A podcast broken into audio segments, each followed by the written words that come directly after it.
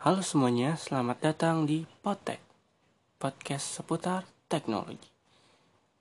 Pada podcast gue yang keempat, gue bakal membahas tentang apa itu bottleneck. Ya, bottleneck. Mungkin kalian ada yang udah tahu atau mungkin belum. Jadi di sini gue bakal membahas apa itu bottleneck ya. Jadi bottleneck itu adalah suatu kondisi di mana potensi performa komponen PC kita itu tidak keluar secara maksimal karena terhambat oleh komponen atau faktor lain. Nah, kalian paham gak maksudnya? Kalau misalnya gak paham, gue bakal ngasih contoh. Jadi, misalnya ada air di dalam botol gitu, kita mau tuang. Tapi karena si botolnya itu mengerucut, otomatis air yang dikeluarkan itu kan terhambat ya oleh leher botol itu yang menyempit. Jadi air yang keluar itu nggak langsung keluar banyak, jadi sedikit-sedikit.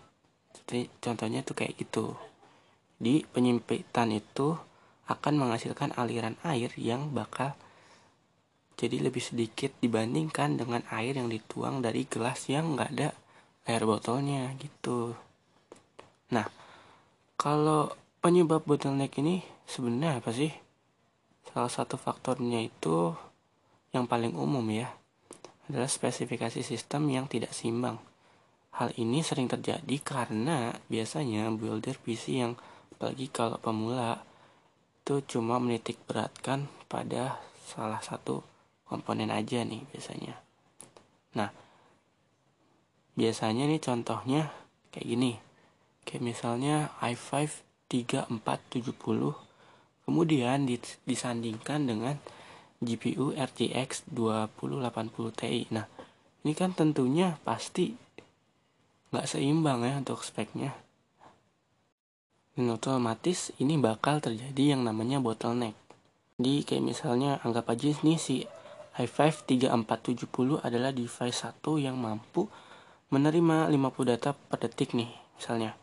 Kemudian si RTX 2080 Ti dia device 2 yang bisa memproses 200 data per detik.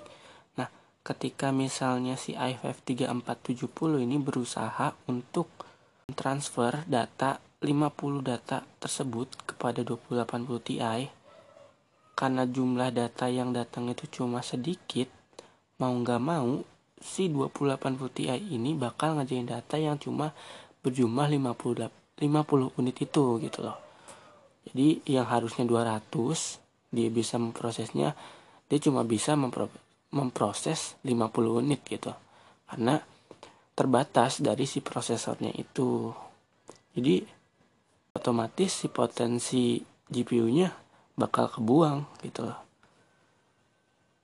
Nah, dalam contoh yang tadi gue udah kasih tahu, si i5 3470 ini berperan sebagai si bottleneck-nya itu. Nah, kemudian sekarang biasanya tipe bottleneck yang paling sering umum dijumpain itu biasanya pada CPU ya. Nah, bottleneck CPU ini terjadi saat kemampuan CPU tidak bisa mengimbangi kecepatan proses GPU, sehingga terjadilah penurunan kinerja pada GPU, seperti yang gue bilang tadi ya.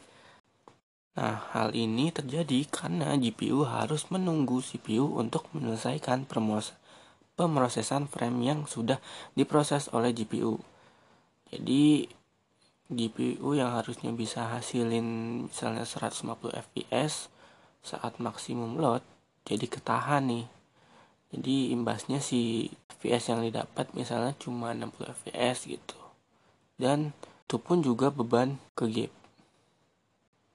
Nah, selanjutnya nih ada yang namanya tipe bottleneck storage atau HDD.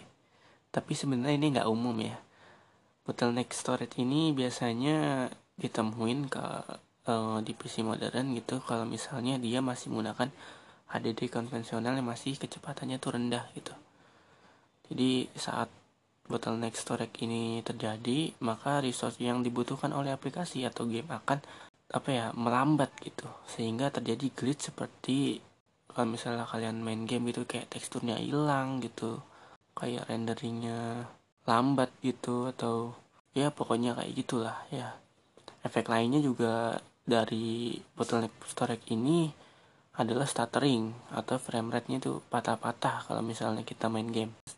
Kalau untuk ngatasinya tersendiri ya, buat si bottleneck HDD ini sebenarnya nggak banyak kalau untuk si HDD ini. Kalau untuk ngatasinnya paling kalian ganti ke HDD yang lebih cepat lagi, atau mungkin migrasi pindah maksudnya ke SSD yang lebih cepat ya. Kemudian sekarang gue ini ada sedikit cara ya, gimana sih caranya mengatasi bottleneck. Yang pertama, kurangi beban pada komponen yang lemah. Yang ini sebenarnya simple, kalian cukup memberi beban yang lebih berat kepada komponen yang kuat. Kayak misalnya kan tadi i5 3470 sama RTX 2080 ya. Nah, kalian cuma ngeberikan beban yang lebih berat ke GPU-nya, supaya si CPU-nya itu nggak terlalu bekerja keras banget ya. Jadi kerjanya tuh 50-50, jadi nggak terjadi yang namanya bottleneck. Sebenarnya ini nggak begitu ngasih solusi juga sih, tapi tenang, gue ada cara lainnya. Yang cara kedua itu overclock ya, overclock. Di podcast gue yang pertama gue udah jelasin apa itu overclock, kalian bisa dengerin ya. Cara yang kedua ini adalah overclock. Nah, kalau misalnya cara gue yang pertama tadi itu nggak worth ya, kalian bisa lakukan dengan cara overclock. Dengan cara ini, maka komponen PC kamu itu bakal nggak terjadi namanya bottleneck, agak meminimalisir lah ya. Jadi menaikkan performa gitu, biar supaya sebanding gitu. Kemudian cara yang ketiga adalah solusi yang paling ampuh adalah upgrade ya. Kenapa? Kalau nggak upgrade, ya pasti bakal terjadi bottleneck lagi gitu loh. Ini cara yang paling ampuh lah gitu. Ini merupakan cara yang paling ampuh kalian untuk mengatasi bottleneck. Jadi ya mungkin kayak gitu ya namanya bottleneck. Kalian mungkin sudah paham kan sekarang. Jadi semoga apa yang gue sampaikan tadi bisa bermanfaat bagi kalian. Gue Alfian, sampai ketemu di lain kesempatan. Terima kasih.